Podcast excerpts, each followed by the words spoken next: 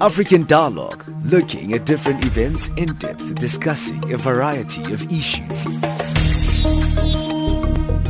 What we see here is a clear violation of one, the rights to privacy of Tiwonge and uh, Stephen. The position of Greenpeace is that it's been a disappointing meeting.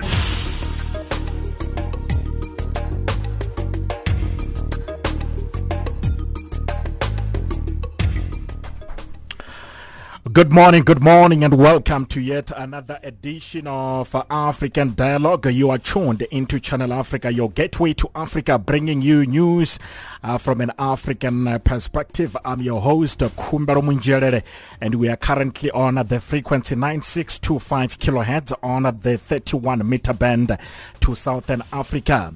Now, South Africa celebrates uh, the month of April as Freedom Month. Now, this comes after the 1994 first democratic election that saw the governing party, the African National Congress, come into power, taking over from uh, the apartheid government.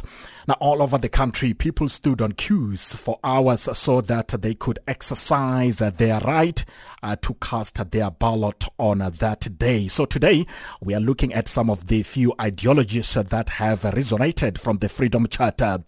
To help us unpack and discuss this further, I'm joined on the line by a panel of uh, experts. We've got uh, Dr. Ntsikelelo uh, Breakfast. Uh, he is the lecturer at Stellenbosch University and Patrick Craven, spokesperson of uh, South African Federation of Trade Unions, SAFTU. Also joining us is uh, Jodi Williams, uh, Communications and Advocacy Project Officer at the Institute for Justice and Reconciliation. Thank you all for joining us this morning. Thank you for inviting us. All right, uh, let me start with you, Dr. Ntsikelelo. 24 years uh, of uh, freedom. What does uh, this freedom that we are talking about mean to you, Dr. Ntsikelelo? Well, um, I think first of all, um, South Africa's uh, democracy is like a mixed bag. You know, we've got positive things and negative things. Positive things in the sense that we've got uh, procedural aspects of um, democracy, like separation of powers. Every five years, elections are held. We've got strong um, institutions um, that are supporting um, democracy. We've got, you know, a constitution that is recognized as one of the best um, on a global scale. But on the other hand, we are also falling short in terms of some of the substantive issues, uh, namely inequality, poverty, unemployment, um, and so on. But I think what is of paramount importance is to note that uh, there is no perfect um, democracy. All democracies, from time to time, they have ups and downs. Uh, but what is important is to actually, you know, consolidate um, um, democracy by having, you know, citizens who are actively involved in the affairs of um, the state. Um, so, so that's that's that's that basically for me. No perfect democracy, Dr. Ntsikelelo says. Patrick Craven, uh, do you agree with that sentiment? Uh, broadly, yes. Obviously, the positives of freedom are the uh, the right to vote, which you mentioned in your introduction, uh, the Constitution, which, if not perfect, is certainly a huge advance in that it guaranteed many fundamental human rights, and including for workers the right to organize in trade unions and to strike. The biggest negative side is that uh, in terms of economic freedom, the freedom from unemployment, from poverty and from hunger, uh, we, we've made very little progress. And I think that is the main challenge which we face. In some cases, things have even got worse. Uh, inequality is actually now higher than before 1994, and still uh, racialized with uh, the biggest concentration of wealth being in the hands of a small elite of still mainly white, mainly male uh, South Africans. And this clearly has to change if we're really to um, have freedom, because freedom doesn't mean much if you're unemployed or living on a poverty wage, which isn't enough to feed your family, to educate your children, and to have any uh, kind of uh, holidays, breaks, let alone luxuries, um, which is a rich country we ought to be able to afford, but our wealth is so evenly spread about that um, the poor suffer. And it's not only the individuals, but also in terms of uh, services, education, healthcare, transport, all provide excellent uh, services to the very rich who can afford to pay for all these things, but terrible services for uh, the vast majority of poor who have to suffer slum schools, understaffed uh, hospitals, and uh, overcrowded and dangerous public transport, just to name a few. Now let's go back uh, to that uh, to that momentous day, Patrick, uh, the 27th of of April 1994 when many uh, South Africans stood in long queues uh, to vote for the first time. What was going through your mind when all this was happening? It was an unforgettable day. It doesn't seem like uh, that uh, long ago because um, it, it is etched so much on uh, on people's memory. Um, I was not only voting but uh, was working uh, for the ANC in um, trying to make sure everything went smoothly. And uh, in the end it did, but not without a few scares.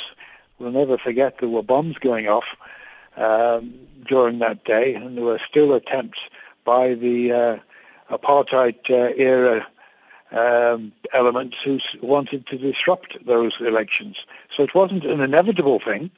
It had to be fought for. Lots of lives were lost in fighting for it, and that's what we must never forget. But equally, I think we owe it to those who sacrificed their lives that uh, we don't uh, become complacent and think that now everything's fine because we have democracy, when we still have all the problems which I was talking about earlier, which um, for many, far too many South Africans, make the uh, democratic freedoms uh, superfluous because their whole life is devoted to struggling to survive from day to day. Jodi Williams, what was going through your mind in 1994 and what do you make of uh, 24 years of uh, freedom that we, we, we are talking about today? Well, I was um, a very young child. I was born in 1994. I'm what they call the so-called born-free generation. right. um, so, so I don't have a, a first-hand um, sort of experience or memory of that momentous day or moment in South Africa's history. Um, but throughout my life, I was always taught in school by my parents, by my family, um, of what that day meant um, to them being able to, for the first time, have their say in how um, they were going to be governed in South Africa, and, and just the sort of um, sort of joy and, and sort of the, the spirit that came with that. So, so it's something that we've always been taught, and I think. Um, and I think a lot of young people uh, in in today um, society, we we still are very sort of thoughtful and remember we still remember that momentous day and at the same time, we are very critical of that day, and, and, and we've grown very critical to, to question, you know, the progress that is made from that moment. So yes, that moment happened, and it was a moment that we must always hold very dear and remember and be grateful for. But then at the same time, uh, what have we done um, for the 23 to 24 years after that? Um, so I think that's that's an important question. Now, as a young person, uh, Jodi, what do you think should change in terms of uh, the freedom that we are talking about? Uh, you highlighted some of the challenges that we are still facing, but what do you think needs to change so, th- so that young people can also realize the fruits of democracy that we are enjoying today?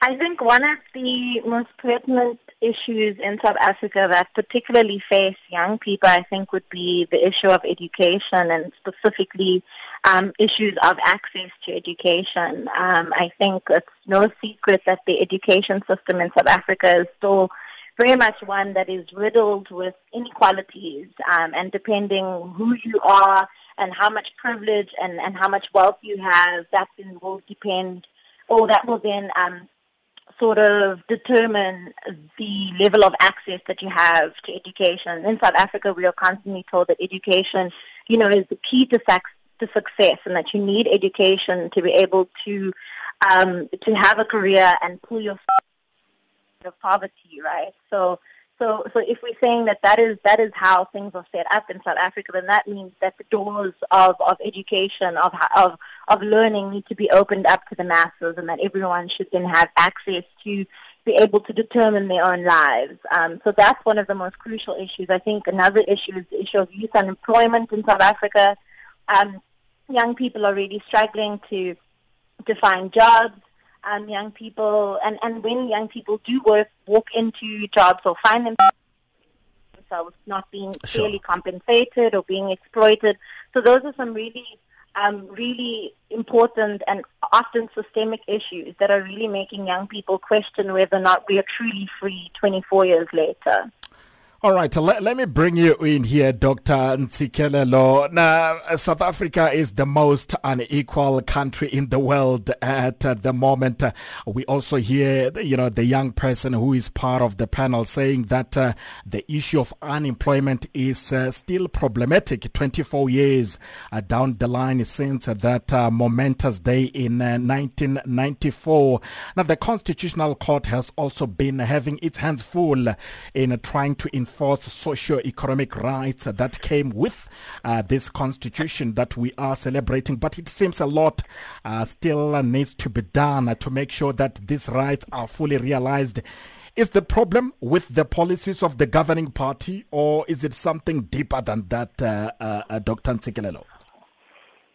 Well, first of all, I think, you know, uh, one of the mistakes of the ruling party was to adopt the neoliberal macroeconomic policy, namely GEAR, I think it, it was a bad model of um, development because it never achieved its intended um, objectives in terms of reducing poverty, reducing inequality, um, and so on. Also, what is of paramount importance, again, is to remember that when the ANC came into power in 1994, in my opinion, it never had an economic policy.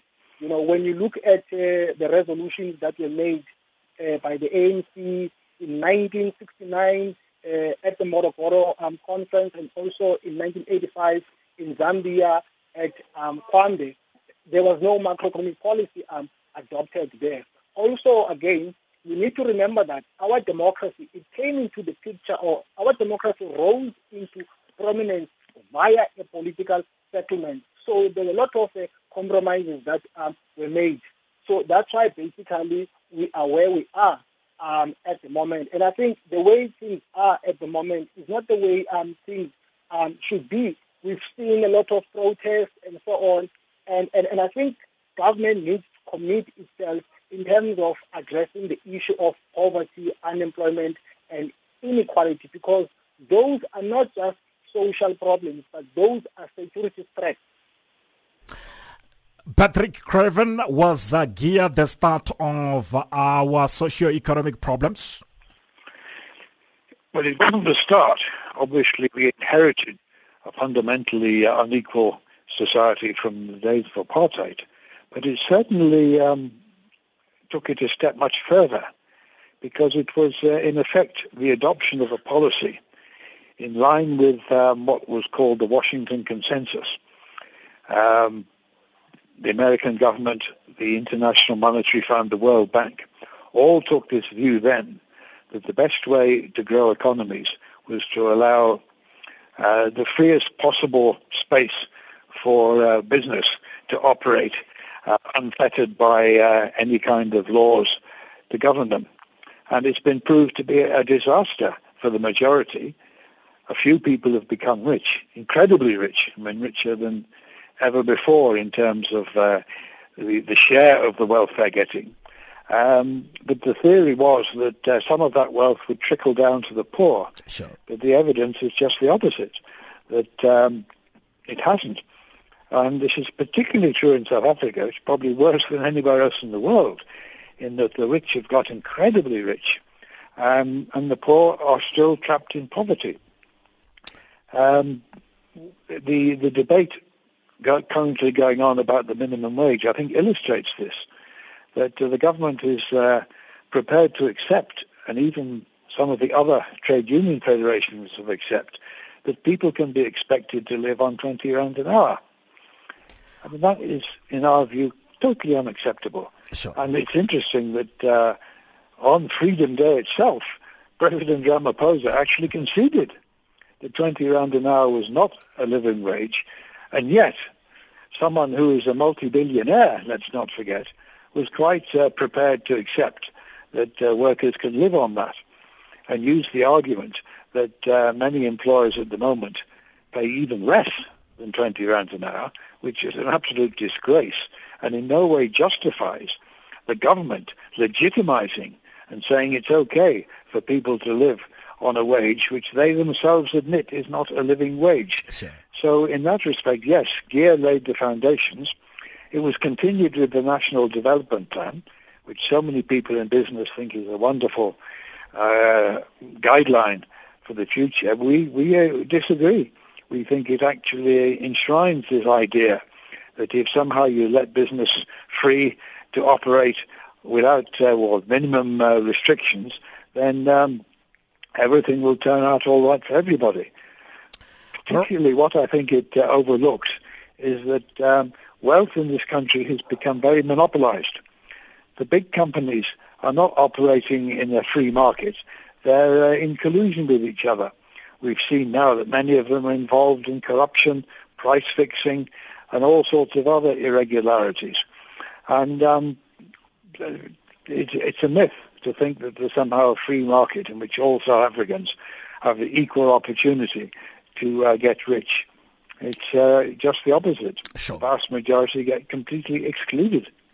All right, uh, let's uh, take a quick break. When we return, we will continue with our conversation. Let us all unite and celebrate together. It is you, the people, who are our true heroes. This is one of the most important moments in the life of our country. I stand before you filled with deep pride and joy, pride in the ordinary, humble people of this country. You have shown such a calm, patient determination to reclaim this country as your own from the rooftops, free at last. This year, 2018, marks 100 years since the birth of South Africa's first democratically elected president, Nelson Rolihlahla Mandela. Join Channel Africa, South Africa's international public service radio station, as we celebrate a centenary of the life and times of Madiba. Join us in a year-long broadcast campaign in honor of Nelson Mandela's legacy through a variety of informative radio programs. Channel Africa, celebrating 100 years of Nelson Mandela from an African perspective.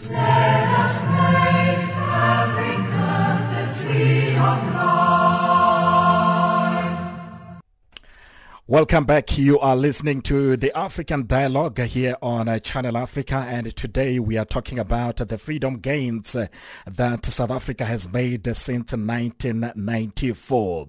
Let me bring you in here, Dr. Ntsikelelo. Now, economic freedom in our life, lifetime, this has been the rallying point of uh, the economic freedom fighters.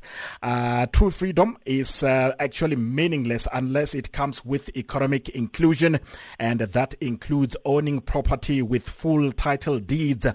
But we are not there yet, isn't it, Dr. Ntsikelelo? Because according to the Land Audit Report, uh, black South Africans, um, you know, only directly own 1.2% of the country's rural land and 7% of formally registered property in towns and cities, even though they may constitute 79% of the population. How is economic freedom going to happen, uh, Dr. Ntsikelelo, if uh, large swathes of land still belong to private hands?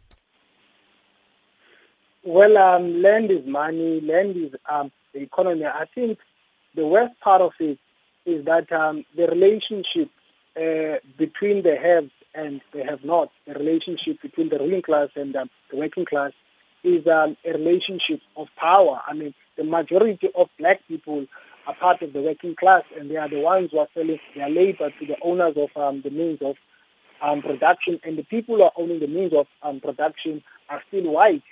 Um, white people, whether you like it or not, they they own almost, if not all, the sectors of um, the economy. So government has to do something in terms of um, with uh, those power um, relations in terms of the structure of um, the economy by not taking a back seat by, um, intervening basically um, in doing that so that black people can also participate um, in the um, economy. I think policies like uh, triple BE or BE, I think they failed um, dismally in terms of uh, the deracialization of um, the economy. Jodi Williams, um, what is your understanding of uh, this uh, situation? H- how is economic freedom uh, going to happen in our lifetime if uh, large swathes of land still belong to private hands, do you think? Um, well, I think that if we're talking economic freedom, I think perhaps the land is a is a good place to start. Um, South Africa has a long history of land disposition, and I think we all know the history of how it is that we got here, and how it is that um, of our of the country's land still um, is in the hands of an elite few, and, and, and how that is an injustice. Um, and there's no, I think, sort of argument around that. I think the question rather should be how um, how we plan on redistributing land fairly so that all people can share in the land and all people can find dignity and humanity within owning the land and, and, and, and, and using the land in such a way um, that speaks to, to human dignity and, and, and the restoration of that. Um, so I think I think the, the the question I think going forward is how are we going to use whatever frameworks we have, um, how are we going to transcend the limitations within those frameworks, because even in the Constitution itself, which I know is one that is always spoken of in such high regard, right?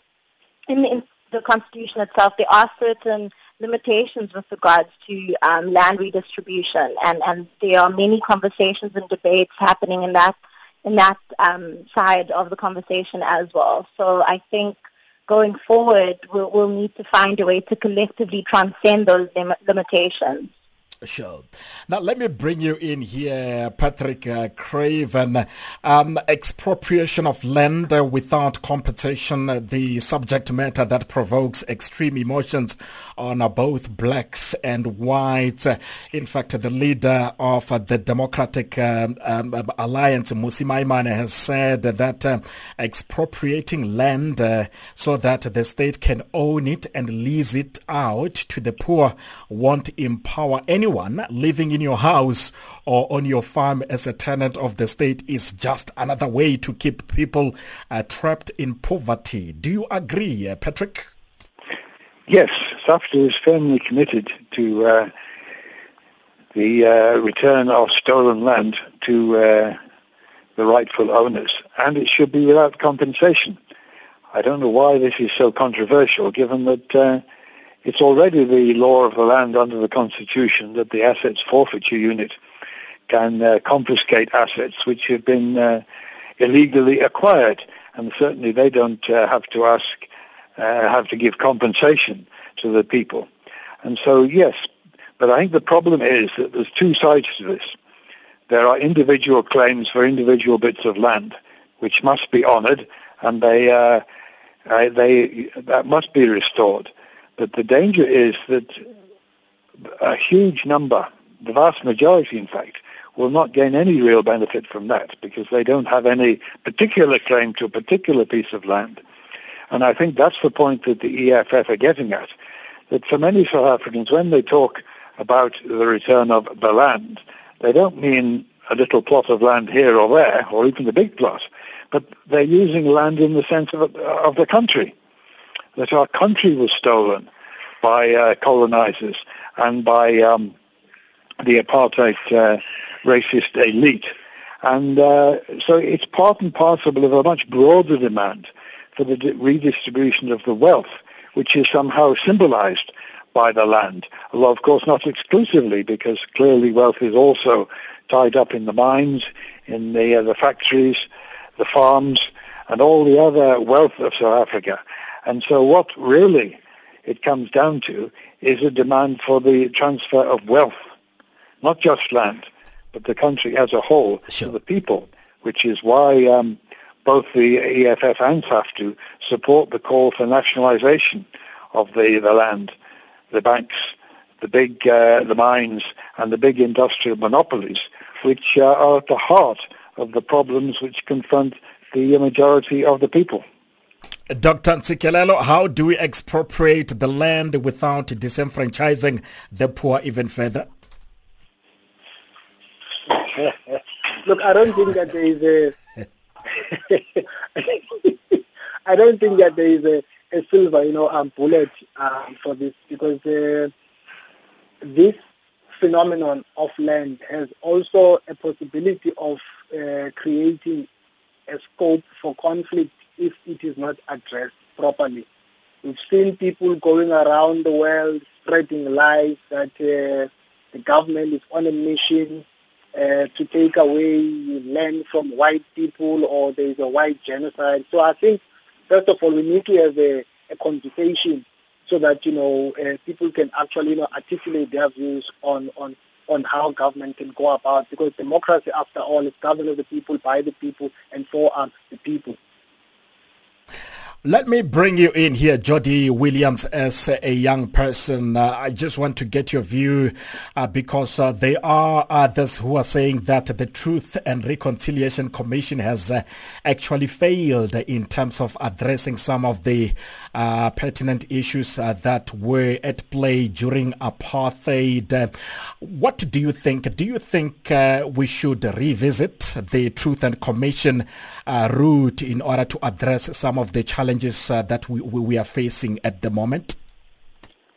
Uh, well, to be perfectly honest, I think uh, Truth and Reconciliation Commission that speaks to the very economic uh, dispensation and that speaks to the transfer of wealth and economic power, um, as my fellow panelists mentioned earlier.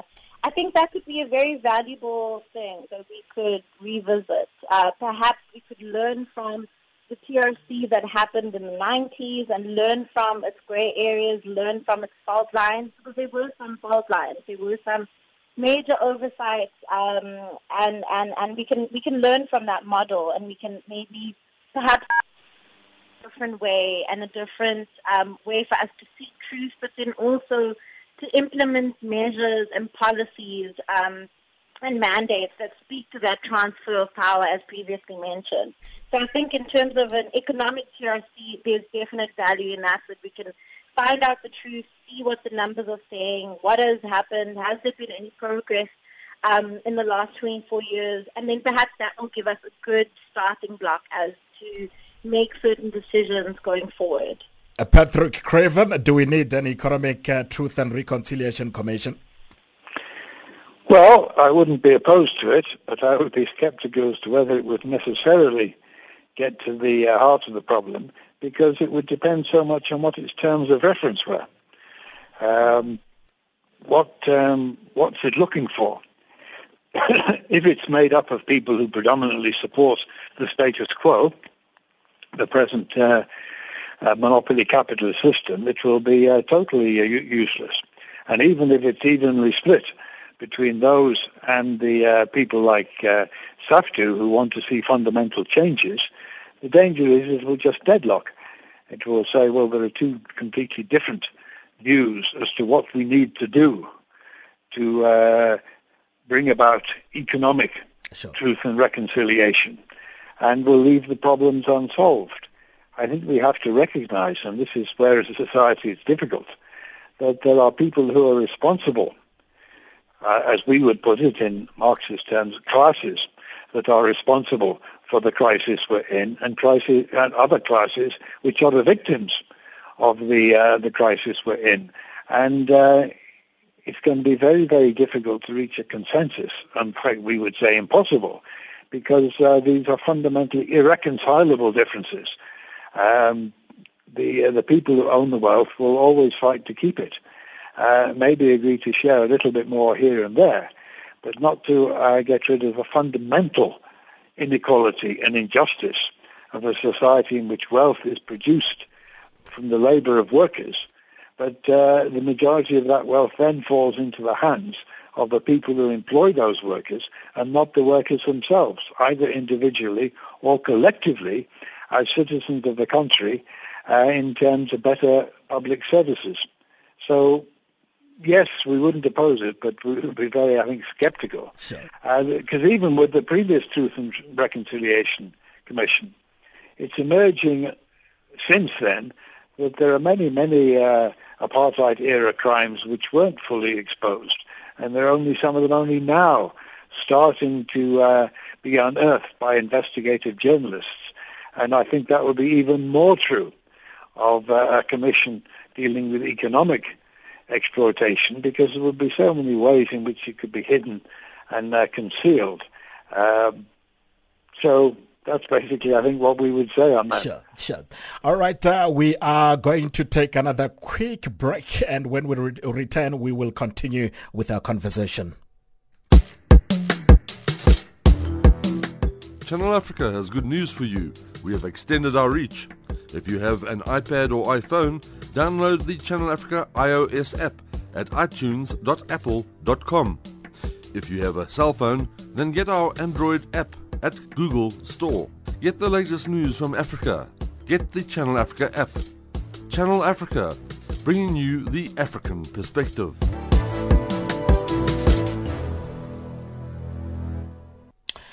Welcome back. Uh, you are listening to African uh, Dialogue uh, here on uh, Channel Africa.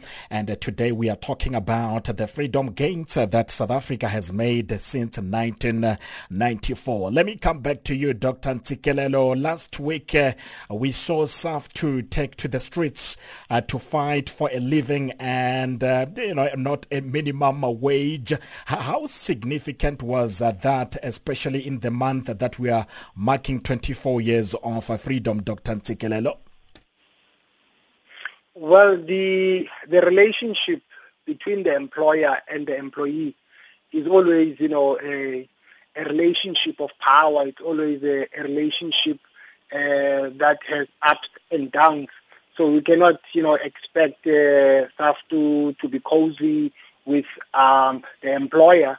Um, so I think it's good that uh, it is basically a federation that is different from um, COSATU because COSATU by other people has been seen to be a conveyor belt, basically, a sweetheart, um, so to speak, uh, of the ruling party. Uh, sometimes it is not radical enough in terms of uh, taking the struggle of the working class forward.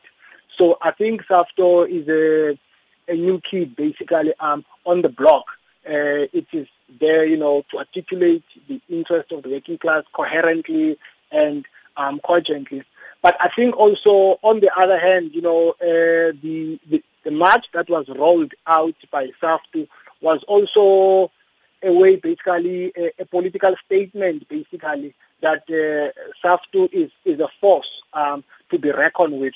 Um, I don't think that it was only about, you know, the issue that they were talking about, the issue um, in question, but I think also they were trying to, to flex basically um, their political um, muscle um, as well in terms of posing a threat um, to COSATU and also posing a threat to the ruling party basically. Patrick, uh, do you agree? How significant was uh, the march uh, on Wednesday last week in terms of uh, addressing the issue of inequality in the country? I think it was extremely significant. And it was not just a march, there were several marches in big cities, but even more important, uh, there was a, a, general strike, which obviously didn't involve everybody, but clearly had uh, a very, very big response. And not just in the places you might expect in the industrial areas around the big cities where there was an, an excellent response. But one of the the best demonstrations was by farm workers in the uh, in the winelands of the Western Cape, where huge numbers converged, despite the fact that they are spread out over a very wide area, and they are just the sort of workers that SAFTU wants to uh, bring into the struggle because they suffer most. They're not even going to get the 20 rand an hour, by the way. They're only going to get 18. Um, for reasons which are completely unacceptable that they should be discriminated against when they are so vital to our economic survival because they produce the country's food. Um, but good though it was, it can only be the first step in a long, long campaign to uh, bring about fundamental change. And the reason why, also why it's so important, uh, which was summed up in uh, a Zapiro cartoon, which showed the SAFTU bus uh, leading a huge crowd of thousands of people, overtaking the COSATU bus when there was nobody behind the bus and the driver was asleep at the wheel. The uh, trade union movement, until SAFTU came on the scene, was in decline. It was um, losing members. It was uh, too, uh, particularly COSATU, too tied up with its alliance with the ANC, which meant they weren't prepared to rock the boat in a way that might uh, uh, weaken the government. And so consequently, they were prepared to reach an agreement with government and business on a wage which, as I mentioned earlier, now even the COSATU itself and the president himself have said, well, is is not an, a living wage, but it's the best we could get.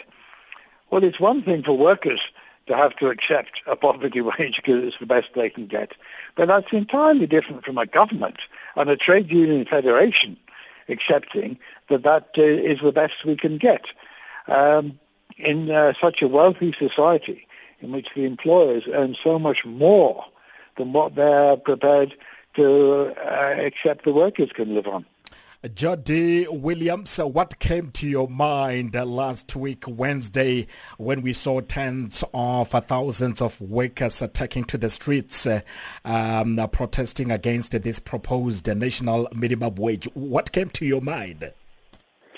Well, the first thing that came to my mind was that it's definitely about time. I think it's it's quite a shame that um, up until now, 24 years later, we've been unable as a society, as a collective, to ensure that the basic uh, minimum wage is that of a dignified minimum wage, is that of a livable uh, minimum wage. Um, so I definitely think that it's a step in the right direction, as previously mentioned. It's part of a bigger conversation around how justice becomes a reality, how we can ensure that socioeconomic justice becomes um, the order of the day, that the workers, the working class um, is ensured the uh, protection of, of their human rights and, and, and that they, um, you know, work in, in safe and livable um, working conditions and that they aren't exploited in the manner that they are currently being exploited in, in this, in this um, economic system that we currently live under. Um, so it is a step in the right direction. I think I agree with the previous speaker that it is going to be a long road, and, and we all need to just play our part in whatever space we find ourselves to enhance the conversation to get people to think diff- sure. differently and critically about the topic. Oh, okay, Dr. Ntshikelelo, I'm going to give you the parting shot here. Uh, others are saying that nationalizing of banks, mines, and industries uh, would be the solution in terms of addressing the issue of economic freedom. Just briefly, do you agree with this um, sentiment? Partly yes and partly no, because one of the, the problems at play basically with regard to the government of the day is basically some of the institutional factors that are embedded within the state um, machinery. Some of the public officials, they do not espouse the notion of Batho Pele, putting people first. Also, some of the, the politicians, they lack a political will in terms of driving uh, development or in terms of promoting um, development. So you can roll out uh, nationalization, but if you don't deal with those institutional sectors, I think you are doomed um, to fail. So there is a need for an institutional change. The, the attitudes of public uh, officials alongside politicians, they have to change. All right, uh, all right. Unfortunately, that's all we had time for. Thank you all for having participated on the program today. Much appreciated. Thank you. Thank you. All right, uh, all right. Uh, tune in again uh, to Channel Africa to catch another informative uh, installment of uh, African uh, Dialogue. And remember that tomorrow uh, we will be looking at child labor as part of International Labor Day commemoration. So please tune in today. Remember, tune in tomorrow rather. African Dialogue comes to you every Monday to Thursday at 1100 hours Central African Time. You're welcome to interact uh, with us via Twitter at Channel Africa or Facebook, or you can simply SMS your views uh, to 082 uh, 3325 905. Well, until next time, goodbye.